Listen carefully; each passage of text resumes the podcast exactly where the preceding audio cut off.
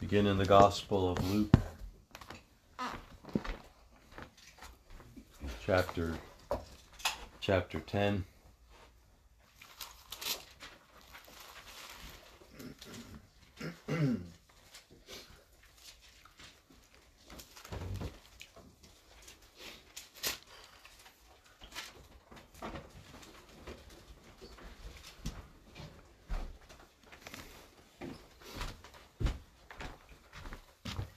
Luke chapter 10, verse 38.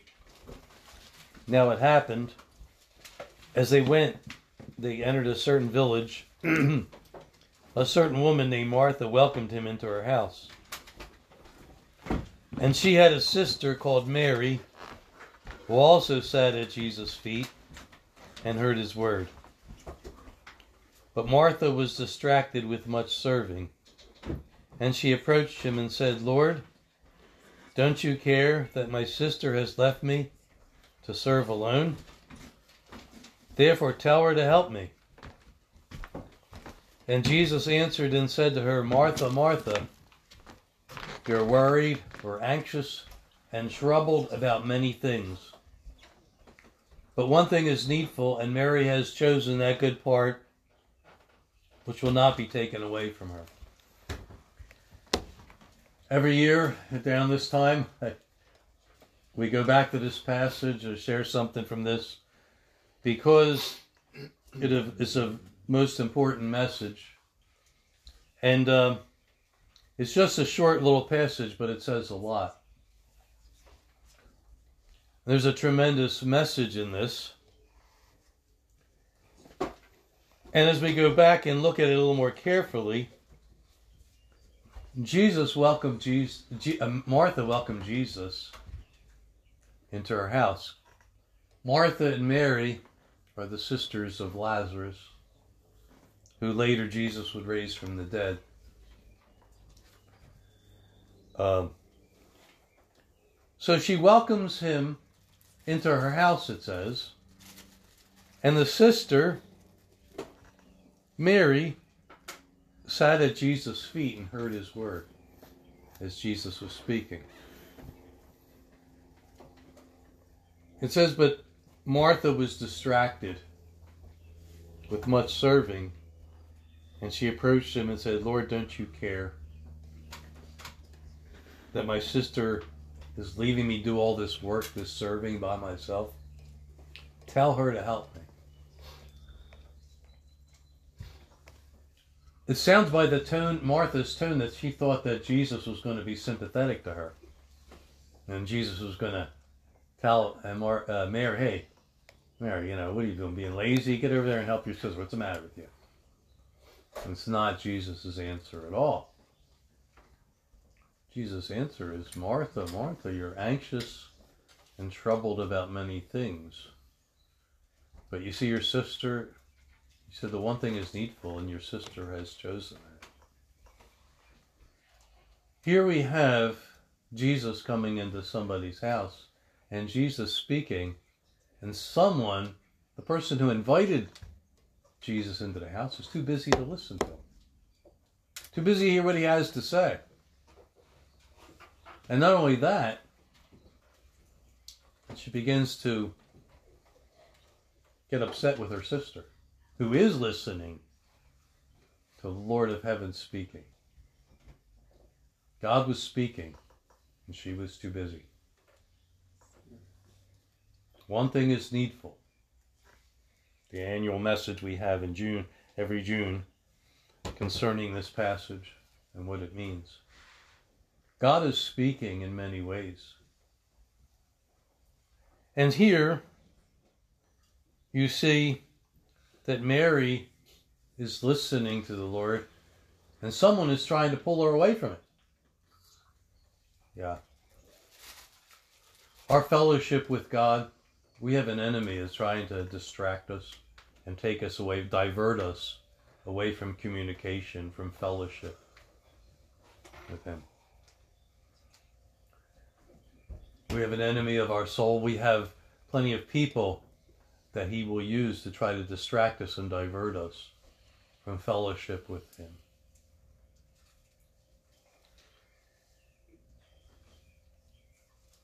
it says she was distracted with much serving. Now, what was this all, this serving all about? It seems that Martha had invited Jesus into this house, and that they were she was making something, you know, to serve him and everything, you know, to serve food and to have, you know, all kinds of preparations and everything. And so it wasn't like she was doing something bad in the sense of, you know, you know, normal stuff that we do to serve one another. and this, in this case, Jesus came to the house to serve Jesus and everything, preparing food or a feast or whatever. But you see that her priorities were out of whack. And she didn't see that. And Jesus confronted her about it when she when she thought that Jesus would agree with her, Jesus did not agree with her. Matter of fact, she said, Your sister's right. You're the one who's wrong. Because your priorities are out of order. One thing is needful. The thing is then that was needful that Mary was doing well, but one thing is needful, and Mary has chosen that good part which will not be taken away from her. Eternal things have priority, they, they don't go away. Those things are eternal. The things are eternal. Those things are things that will continue on. God was speaking, and she had no time to hear it, but Mary did. Mary was listening. She put everything else aside.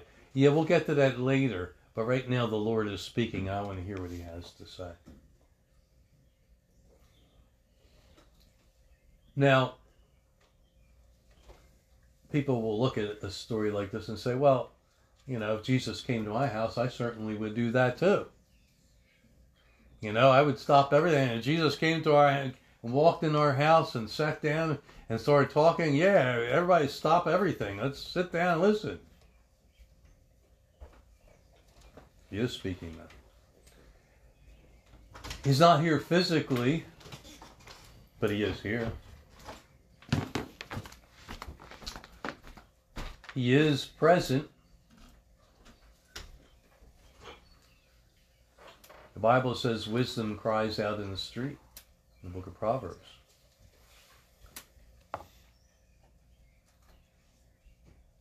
The Bible says that the heavens declare God's glory, and the firmament his handiwork. His existence, his power, his presence are, are, are th- seen through the things he's created. Psalm 46 says, Be still and know that I am God. you see that Mary wasn't even talking. She wasn't giving her laundry list of needs at this point. She was just hearing. She was being still before the Lord. So, well, I can't see him. It's okay. By faith, we believe in his presence. We believe he is here. He's given evidence of his existence, his power, and his presence. But sometimes we don't perceive those things because we're not still. We're too busy. Life, this is 2023. There's, there's YouTube now. There's business. There's entertainment. There's all this stuff that we can call on that appeal that benefit not our spirit, but our flesh, our human nature. And so that's why we have to make a decision and to choose who we will serve.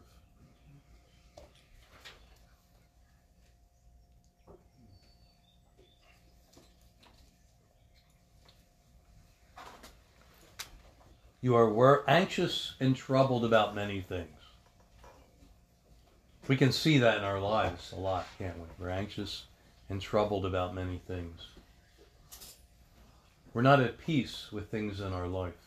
We don't have the peace of God ruling our hearts. But yet the Bible says, let the peace of God rule in our hearts. Where does that peace come from? It comes from Him. It comes as we come to Him and cast our burdens upon Him. Come to me, all you are burdened and heavy laden, and I will give you rest. There is an answer to all the the worries and troubles, this anxiety. She was on the merry-go-round of life. And she was burdened down, even with Jesus in her house. Jesus' presence didn't make a difference to Martha because she wasn't on the same channel. She wasn't listening. She heard his. She might have heard his voice while she was busy. She wasn't taking heed. She wasn't being still. I'm cutting out the distractions. And we can come to the Word of God. And we can read it but not hear it. Not hear it in our hearts. We have to be still before the Word of God and, and listen to what God is saying and to seek God and to pray God, what are you saying? Lord, teach me, guide me, show me what I need to hear today. Feed, feed my soul. We feed our bodies, we have to feed our soul also. But it is through communication with Him and Him communicating with us. Some people say, oh, I pray and I talk and, and to God and everything, and I'm, I'm giving, I'm telling all my burdens, casting all my burdens on Him, and it doesn't feel like He's even around. You feel like He's a million miles away. Maybe it's because we're doing all the talking. We're not doing any listening. Have you ever met somebody who's just like is like a talking machine and just doesn't stop talking and just going on and on and on and on and on. You know, makes for a tough time to have communication, a relationship with that person because you're only hearing about them, they're not hearing about you. It's difficulty there. It's not only us speaking to God, but allowing God to speak to us. Speak to us when we come to His Word. Speak to us in time of worship in prayer. To humble ourselves before God and worship Him and, and seek Him and, and then let Him speak to us, to have quiet time. That's why they call it quiet time. We're not talking, we're listening. We say, Well, I don't hear anything. It's not God speaking in our ears for the most part, it's Him speaking into our hearts. Let him communicate with us. God is a spirit, Jesus said. And those who worship God must worship him in spirit and in truth. In spirit. Communication from spirit to spirit. Our heart with him and his heart with us. And so we just have to sit back and just wait on the Lord. And sometimes we'll walk away and say, I didn't hear anything. I didn't get anything. If you made the time, God communicated and it may not come out right away. I, I can tell you from personal experience that some thoughts that have come to my mind in those quiet times have not made, not really even, you know, meant anything to me until maybe a day or two later, and all of a sudden it's like, oh, I remember those thoughts that came to my mind a, a couple days ago. You know, it's like God speaks to us. He says He does.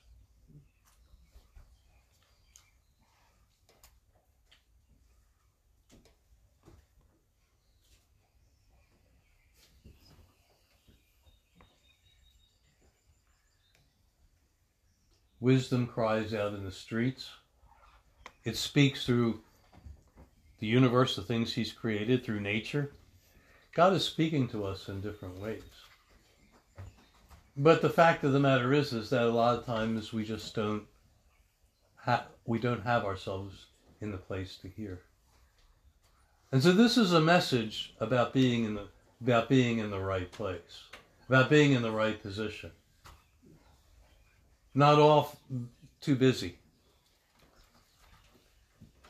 Mary was sitting, sitting, at Jesus' feet. She was in position to hear. And the Lord was speaking, she was getting it. Martha wasn't.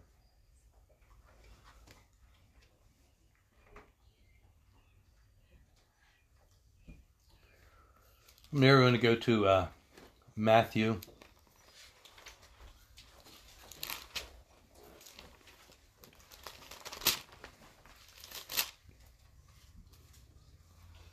Thirteen.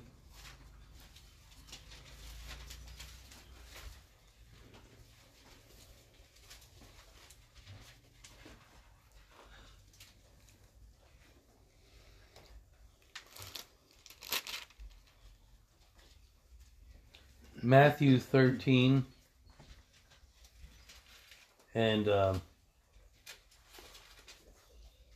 in verse 3 and he spoke many things to them in parables saying behold a sower sower is someone who plants seed went out to sow, sow seed and as he sowed some seed fell by the wayside and the birds came and devoured them some fell on stony places where they did not have much earth, and immediately they sprang up because they had no depth of earth.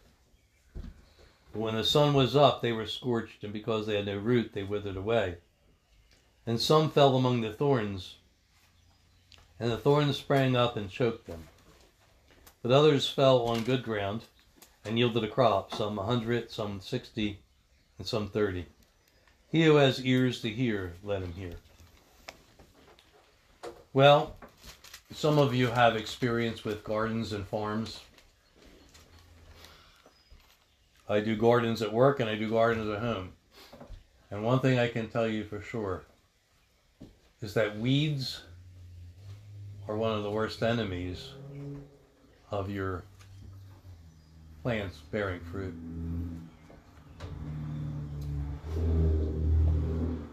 I can remember sometimes when I was a kid sometimes my brother and I were in charge of weeding the garden. We get a little lazy, and my parents didn't check on it. So what? And then she would say, "Well," my mom would say, "Why are we not getting any, hardly any, you know, this or that?" Yeah, I don't know. It's not. I guess it's not doing good this year, mom. And then then mom would go out and look in the garden, and you see weeds this high, and you see these puny plants trying to fight between the weeds, and yeah, of course you're not going to get much it was a bad year because there was bad tending to the to the soil.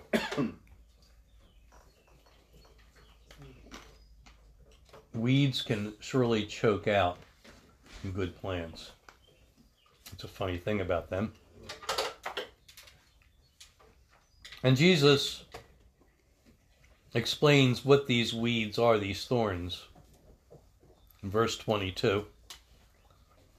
Now he who received the seeds among the thorns is he who hears the word, and the cares of this world, the deceitfulness of riches, choke the word, and it becomes unfruitful. Other uh, accounts of this, the other gospel accounts say also, and the desire or lust for many things. Desire for many things or lust for many things choke out the word and it become unfruitful. That's why the Apostle John in First John says, Love not the world or the things of this world. Why? Because it's thorns. Those are the thorns. The things of this world, they're the thorns. And just like weeds will choke out, you know, a whole patch of vegetables in the same way, the things of this world will choke out the, the good seed, prevented from bearing fruit, the word of God. We hear the word, we begin to follow the word, but then something happens. The cares of this world. What are the cares of this world?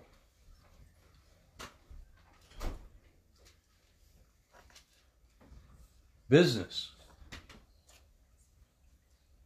entertainment, pleasure of all kinds, self pleasing, self will, the things of this life, the things that please our human nature. It doesn't mean you never can have any fun or enjoy anything in life. It's just that you better get it under control or it's going to choke the word out. And it's going to become, you're going to become unfruitful. Jesus said, It is the Father's will that we bear much fruit.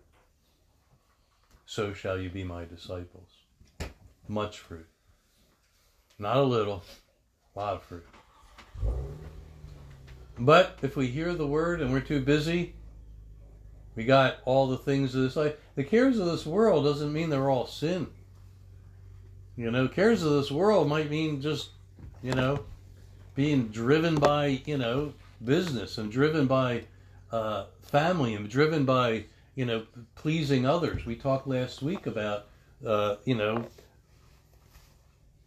be acceptance of others, you know, social status, acceptance, opinion of peers and friends and relatives.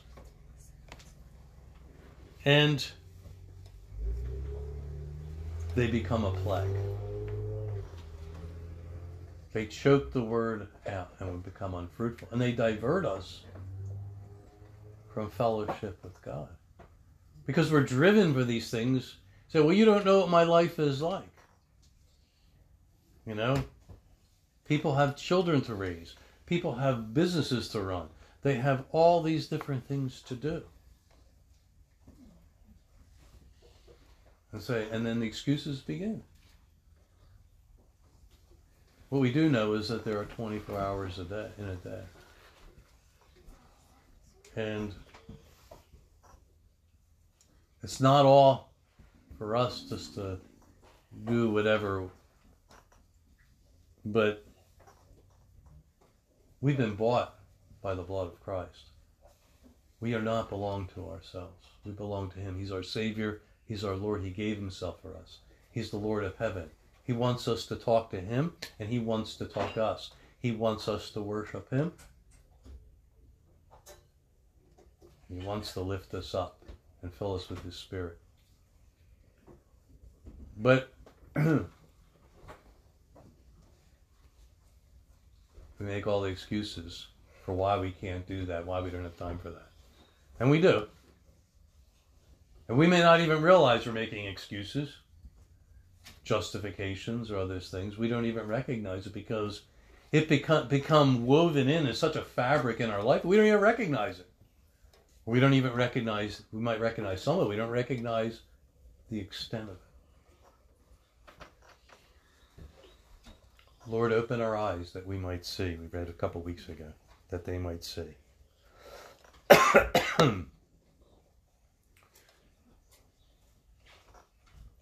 But he who received the seed on the good ground is he who hears the word, understands, and indeed bears fruit, and produces some a hundred, some sixty, and some thirty. And Jesus says, Come to me if you are thirsty, and out of your innermost being will flow rivers of living water. The flowing, a filling of the Holy Spirit, be under the anointing and the guidance and the power of the Holy Spirit. You, you come to Him. You come to Him with our burden, we're heavily laden, and He gives us rest. But what does it look like if we don't do that? We know. We're anxious and troubled about many things. We're Martha. We're on the merry-go-round of life we're not bearing much fruit, maybe a few sour apples, but we're not really bearing fruit the way Jesus is talking about. The way Jesus wants to use us, the way He wants to uh, reach out through us. One thing is needful. Narrows it down that narrow. One thing. Priority number one in life one thing that is needful above everything else that Martha was doing One thing is needful fellowship with God.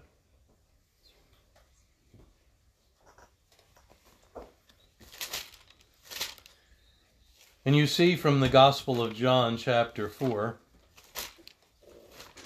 where Jesus is having a conversation with a Samaritan woman. He reveals something about the Father.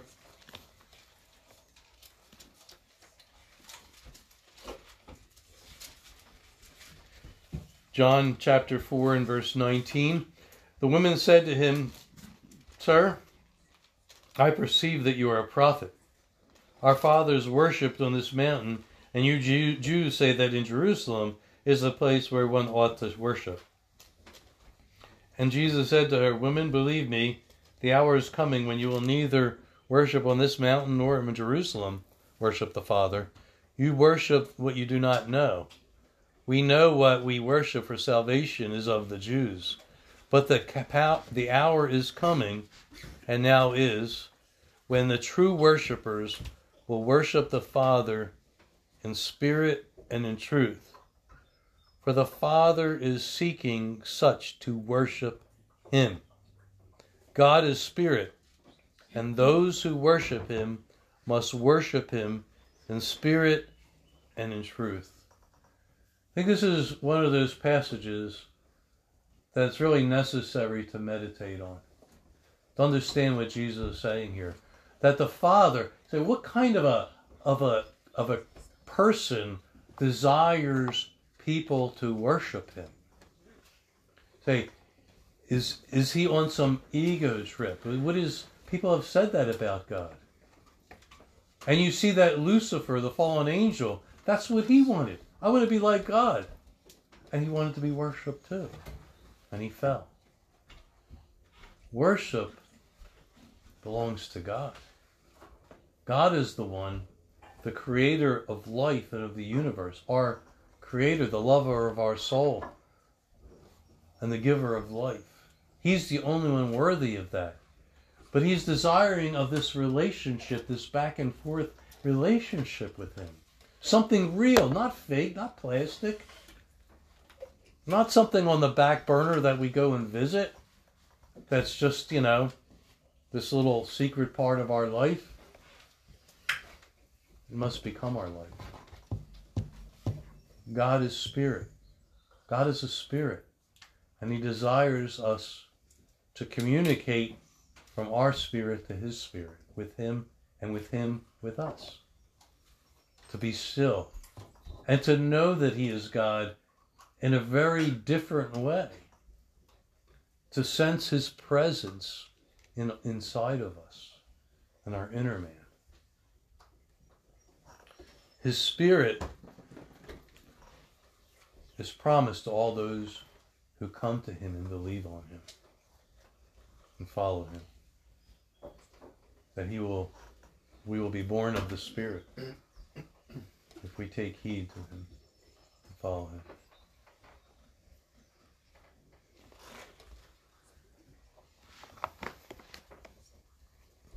We have our plans, we have our ideas, all the things that we have mapped out inside our minds. Plans.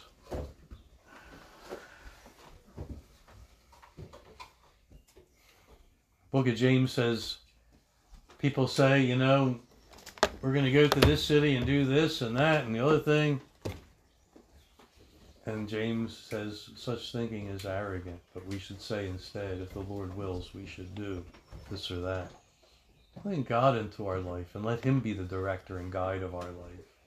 Instead of making all these plans and then hoping God will bless them. It's the other way around. Acknowledge Him in all your ways, and He will direct your path. That's what I have today, brothers. If you just want to uh, respond to that anything else take into account. First Thessalonians chapter 4.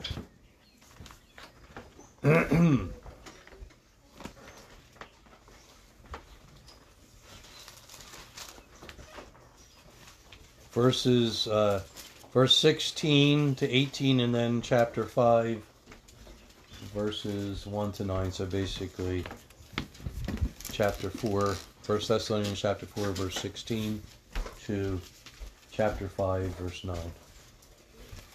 For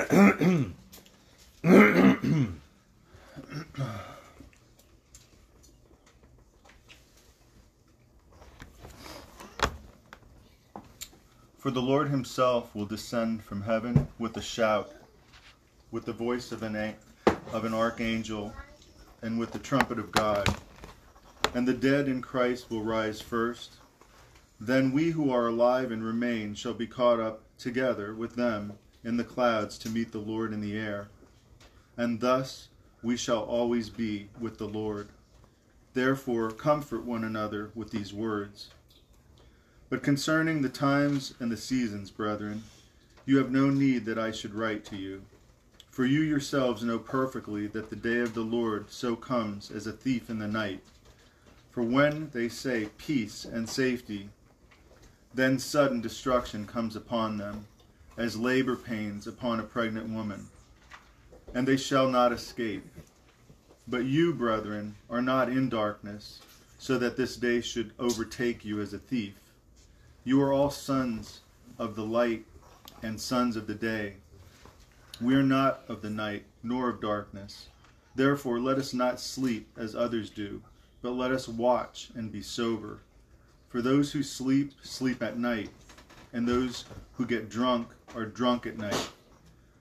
But let us who are of the day be sober, putting on the breastplate of faith and love, and as a helmet the, the as a helmet the hope of salvation. For God did not appoint us to wrath, but to obtain salvation through our Lord Jesus Christ.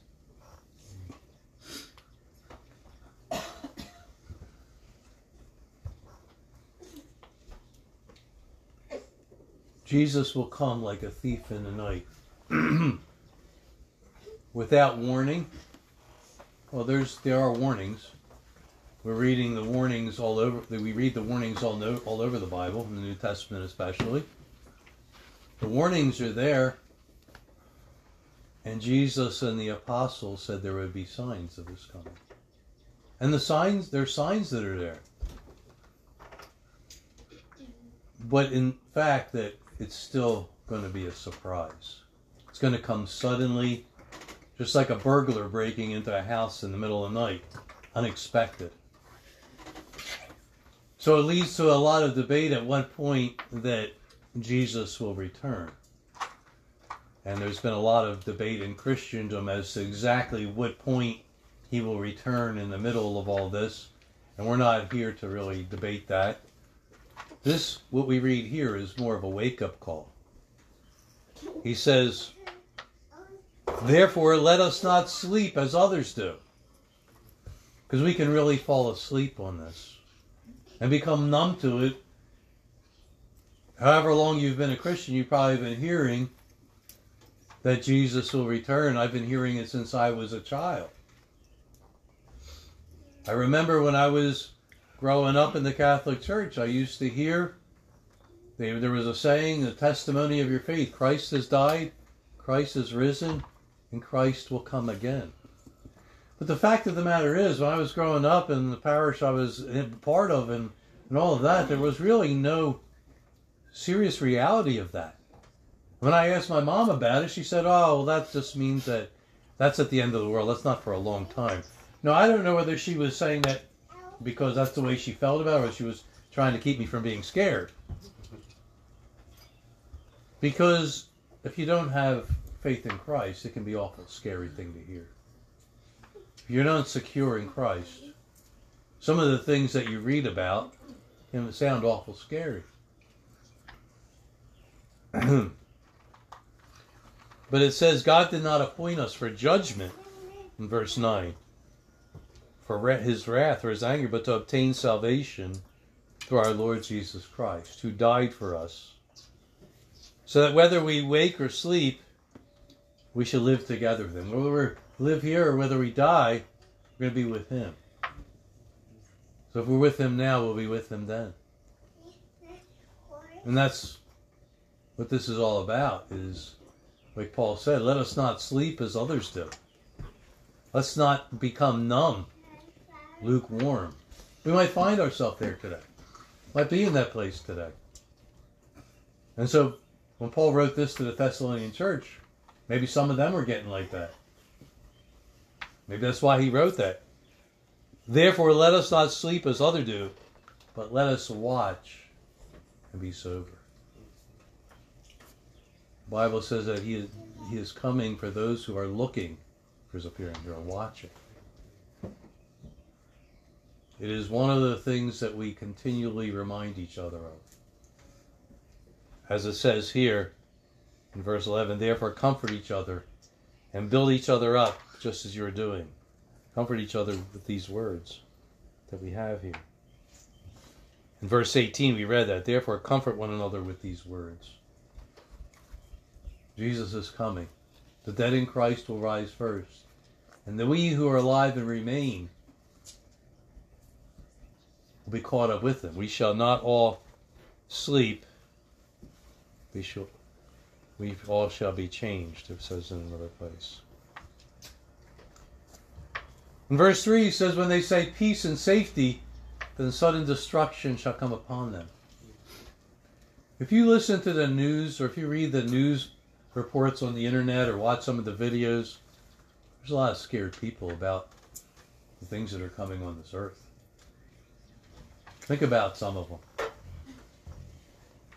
The talk of shortages, shortages of food and supplies, fuel, gas, heating oil, natural gas, nuclear power, and all the backlash of all the problems of nuclear power and all the dangers of it.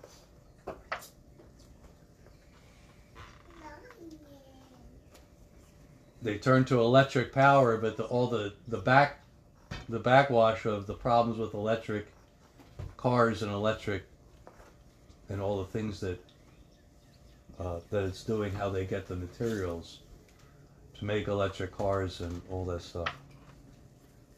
Just stripping mountains and things like that. Bad food. The things they're doing to food, GMO. Bad water. The way they're polluting the water. Most people don't dare drink tap water anymore without, at least without a filter on it. Dangers to health. Darkness. Many people are delving into sorcery, witchcraft. They're looking for answers to find peace and adventure and hope and help.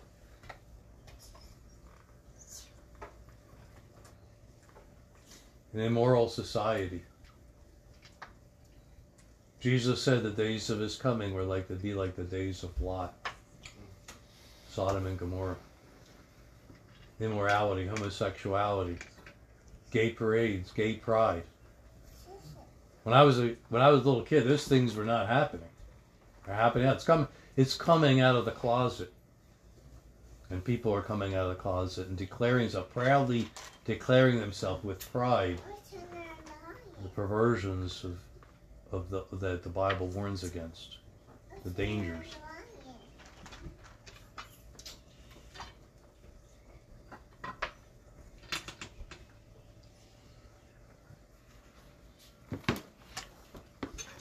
Here, just here over here too.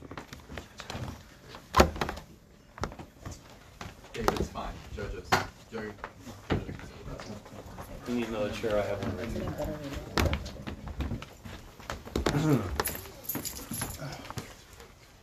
The immorality. In 1963 they legalized pornography. After that, rape went up incredibly. Kept on doubling over and over and over again. All kinds of bad things are happening with this kind of immorality. All kinds of immorality going on. Children, all kinds of things, horrible things we're not even going to talk about. a violent society. When do we not hear about a shooting, several shootings in Philadelphia from day to day? It's not just in Philly, it's in Norristown, it's all around us. It's even in the suburbs and even out in remote places. Mass shootings. Jesus said the days of his coming would be like the days of Noah. That there was violence in the earth. And this violence is growing. There's a great deal of unrest in our world, and anger, and greed, and selfishness. Like Paul said, would be in the last days. Government corruption. Bible says that people in the last days will be truce breakers. Breaking of contracts. Breaking of treaties. Breaking of marriages, marriage covenants.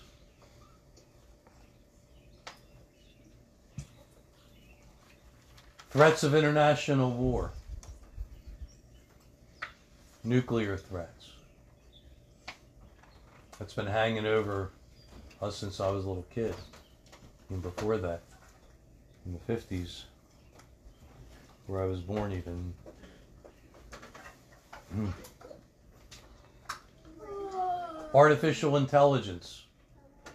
I heard a news report last week where all these different organizations, these higher up organizations, were demanding the halt, a halt to artificial intelligence because it could threaten civilization of mankind. They see it that that dangerous. There is real fear in this world. And there is a cry for peace and safety because of it. To try to come together and to legislate and to control these dangers. When they say peace and safety is when one of the signs of his coming. Techn- technological and grid, electrical grid terrorism. Every kind of terrorism. There's fear of every kind. 9 11 was not the first terroristic attack, nor will be the last. We've seen some since then. So that's just a little bit of a look at current events.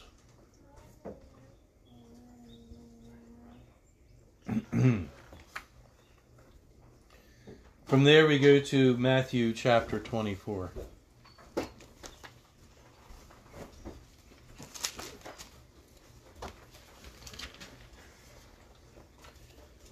I'm going to pick around in this, so I'll read this, Dave.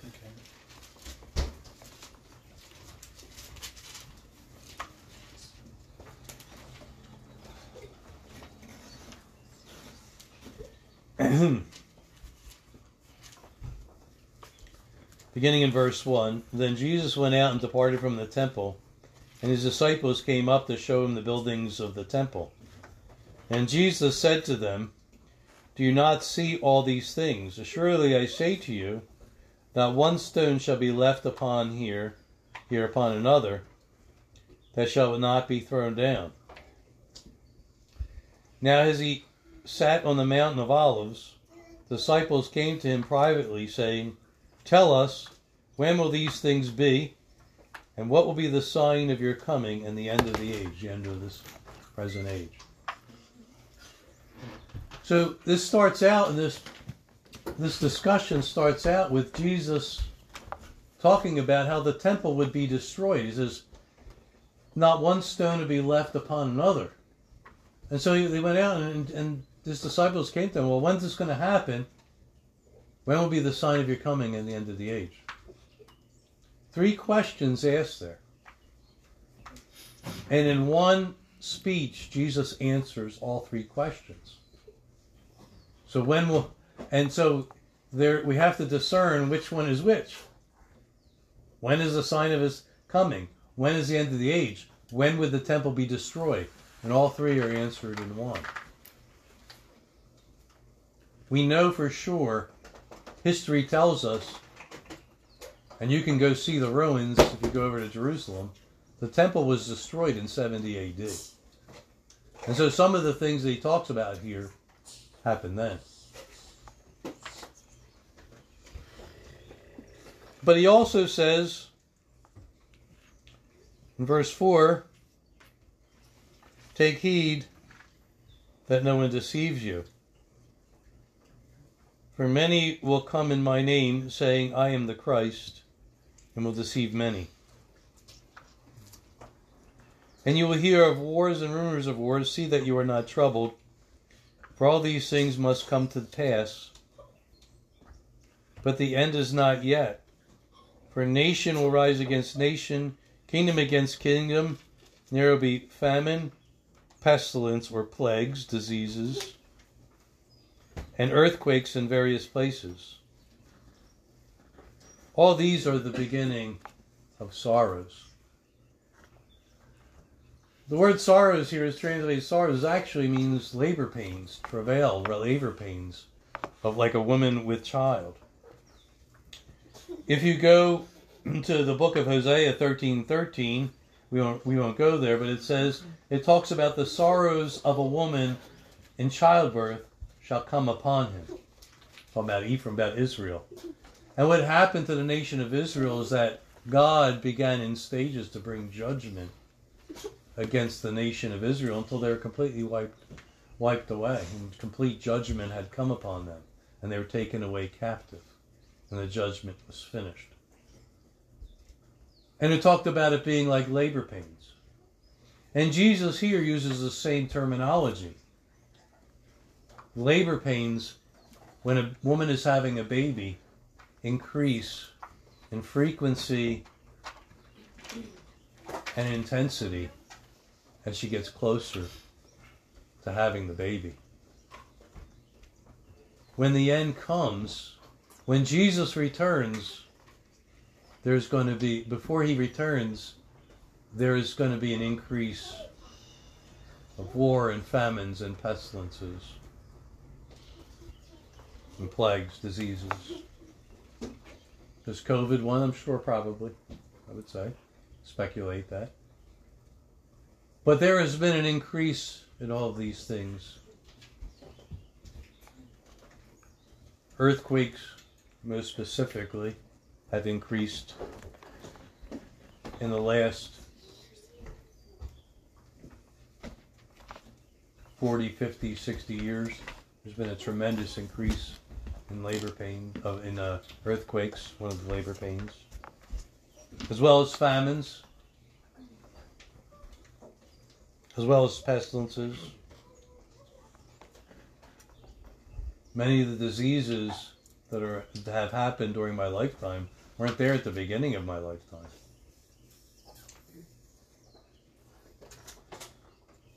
Never heard of. All these are the beginning of labor pains. Verse 21 For then shall be great tribulation such as not been since the beginning of the world until this time, no, nor ever shall be. And unless those days would be shortened, no flesh would be saved or survive. But for the sake of the elect, those days will be shortened. The elect, those who are in Christ, for the sake of them, Jesus will return and stop history. And it'll be the end of the age that Jesus was talking about. The sign they asked him the signs of his coming and the end of the age. He will stop and avert the disaster that people are crying out for now, peace and safety. The things that they're crying out for fear.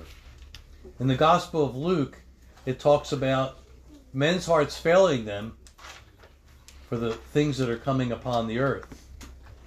The roaring of the waves with perplexity. There's been much talk about global warming. And one of the dangers of global warming is actually happening. The ice, the Arctic and the Antarctic ice caps are melting. The frozen Great North and Great South are they're they're melting. And the great danger of that is it's going to raise sea level. And the raising of sea level, the fear that they have of that is going to create tidal waves and the losing of coastlines and everything else. It's already happening to some degree. But as they see global warming, there's this great cry of safety to stop these greenhouse gases they believe are stop. They're causing it. And when they say peace and safety, then sudden destruction will come upon them. Great judgment, great signs and wonders and judgments, yes, they are in the future. But Jesus said he would come like a thief in the night. And when is he coming? Before all these things happen? In the middle of them? Or at the end of them? It's great debate in Christendom about that. The important thing that Jesus said is to be ready.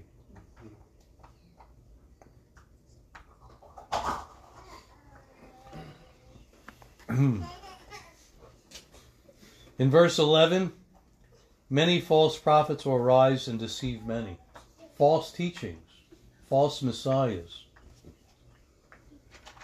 And because iniquity abounds, the love of many will grow cold. But he who endures to the end shall be saved. And this gospel of the kingdom will be preached in all the world as a witness to all nations, and then the end will come. The wisdom of Christ, knowing the future. That the gospel would reach every corner of the earth, and then the end would come. But he also warns that the love of many would grow cold because of the wickedness, because of the pressure and the evil and the immorality and the ungodliness of this world. He warned that many in Christendom would grow, their love would grow cold.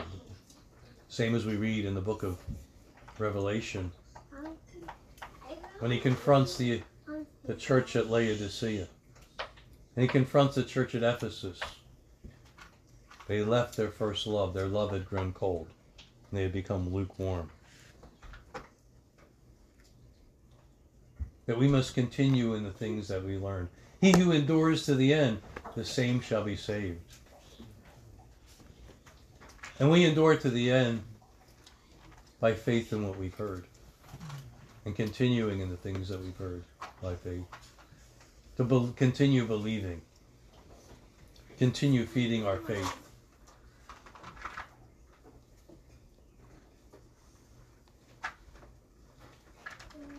Verse 23 Then if anyone says to you, Look, here is the Christ, or there, don't believe it. For false Christs and false prophets will rise and show great signs and wonders to deceive, if possible, even the elect, even the church. See, I've told you this beforehand, ahead of time. Look, I've warned you this. Don't fall for this. There are going to be people who are going to rise up, who are going to seem to have all the answers. They might have mystical powers. They may have supernatural powers of some degree. Says the false prophet in the book of Revelation, be able to do all kinds of miracles and call fire down from the sky. Supernatural power, but not from God.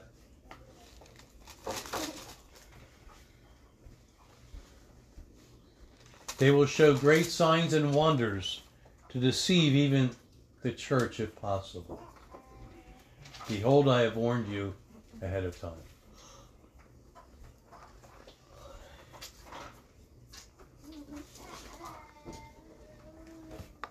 In verse 32. Now learn the parable from the fig tree. When its branch has already become tender and puts forth leaves, you know that summer is near. So also, when you see all these things, know that it is dear, near, at the very door. Surely I say to you, this generation will by no means pass away until all these things take place. Heaven and earth will pass away, but my words will not pass away. Now, here's the thing about this Jesus is telling about a time to recognize a certain trend, a certain time period. Now, when he said, This generation shall not pass away until all things are fulfilled. Some people believe it meant Jesus' generation. Now, for some of it, of what Jesus talked about, like the temple being torn down and Jerusalem being destroyed, that happened during at his generation. But he also talks about the generation that would see the fig tree begin to put forth his leaves, begin to see the signs of his coming. That generation would not pass away until all things would be fulfilled. And we say to ourselves, are we that generation? There's certainly plenty of signs that would that would that would indicate that. As we speculate, are we that's that generation? Is Jesus coming in our lifetime? Jesus said no one would know that day or hour. But he said there would be signs to indicate it's near at the very door.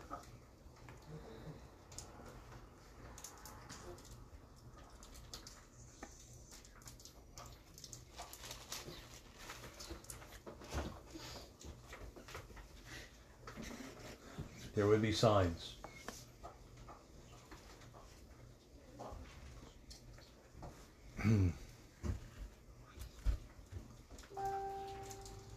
I have a fig tree, as fig trees here, and if you look outside now, you'll see that they have leaves on them, and summer is near.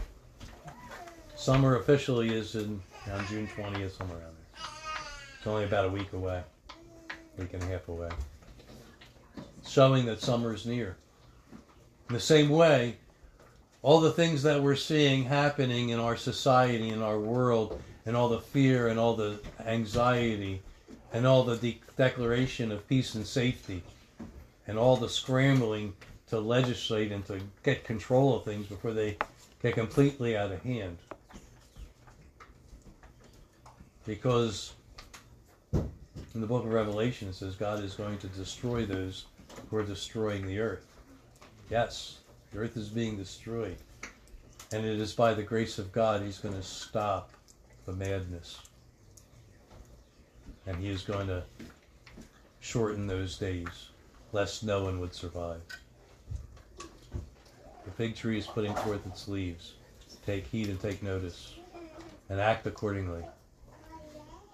It says in the book of Hebrews, chapter 11, that Noah moved with godly fear to the saving of his household for the day of judgment of his generation. And that's why I say this is a wake up call from First Thessalonians chapter 4 and 5, where we read that. Let us not sleep as others do. Peter says, What manner of persons should we be in godliness and all manner of living and holiness, seeing that these things are going to happen? There's a call to holiness. Is a call to sobriety. He said, Let us be sober, not sleep like others do. Is a call to awareness. Is a call to watch, to be looking for his appearing. As we continue in verse 36. But of that day and hour no one knows, not even the angels of heaven, but my Father only. But as the days of Noah were, so also will be the coming of the Son of Man. For as in the days before the flood, they were eating and drinking, marrying and giving in marriage, till the day that Noah entered the ark. Business as usual. To those who were not aware, to those who were not sober, to those who were not looking for his appearing. They just went on living their life, building their own personal empire here, thinking that they only live once.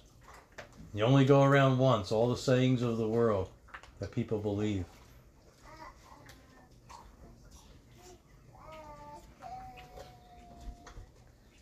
Business as usual until the day that Noah entered the ark and did not know until the flood came and took them all away. So also will be the coming of the Son of Man.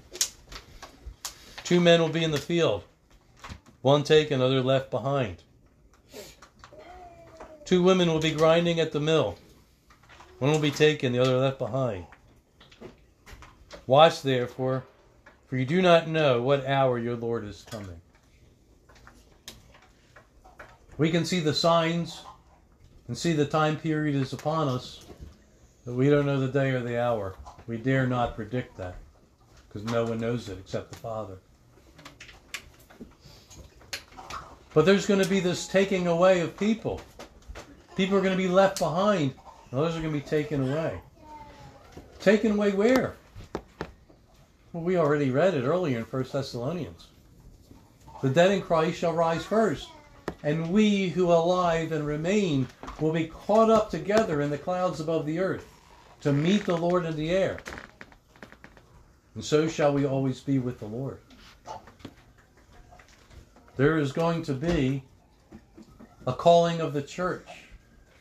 The book of Revelation talks about the marriage supper of the Lamb and then the physical grand appearing of Jesus with the church and with the angels to Jerusalem. And it says in the book of Zechariah, and in that day his feet shall touch upon the Mount of Olives. And the Mount of Olives shall cleave in two, shall crack open. There will be a great earthquake. It says in the book of Revelation. Do You know that in the 1960s, they were doing surveys, geological surveys of the land of Israel to see if there was any oil there like there was in other countries all around them. And as they came to the Mount of Olives, they discovered a fault line in the Mount of Olives. And it runs east to west, just like it says in the book of Zechariah. Yep. We're beginning to see all these things are, are set in order. And when Jesus returns, it'll be a grand return. And he will destroy his enemy with the sword of his mouth and the brightness of his coming.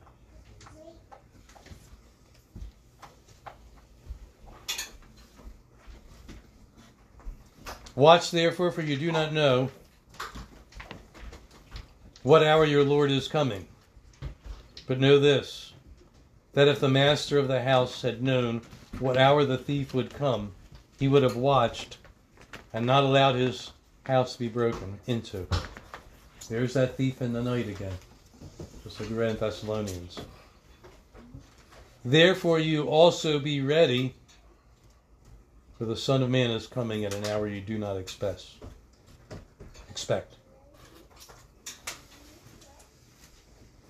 And that ultimately is the question of the day. Are we ready? Are we following Christ? Are we disciples of Jesus? Are we following after him and not walking in darkness? Are we riding the fence? Do we have one foot in the world and one foot in the kingdom of God? That's not salvation. Salvation is a transfer, a completion of the process of being transferred from the kingdom of darkness into the kingdom of his dear son, being all in and coming into the family of God and becoming born of the Spirit. Not just going to church, but being born of the Spirit. And becoming a child of God a son or daughter of God. As many as receive him, to them does he give the power to become the children of God. There is a false notion in the world that everyone is the children of God. No. Those who receive Christ become the sons and daughters of God. It is a decision made. You can't be it's not a family it's not a family plan we must each as individuals make a decision to become disciples of Jesus Christ and to follow him. He who follows me will not be in darkness, but have possessed the light of life. If Jesus came today, am I ready? We should all be examining ourselves. And to be wake up and to be sober. Wake up, O sleeper, and rise from the dead, and the light of Christ shall shine upon you.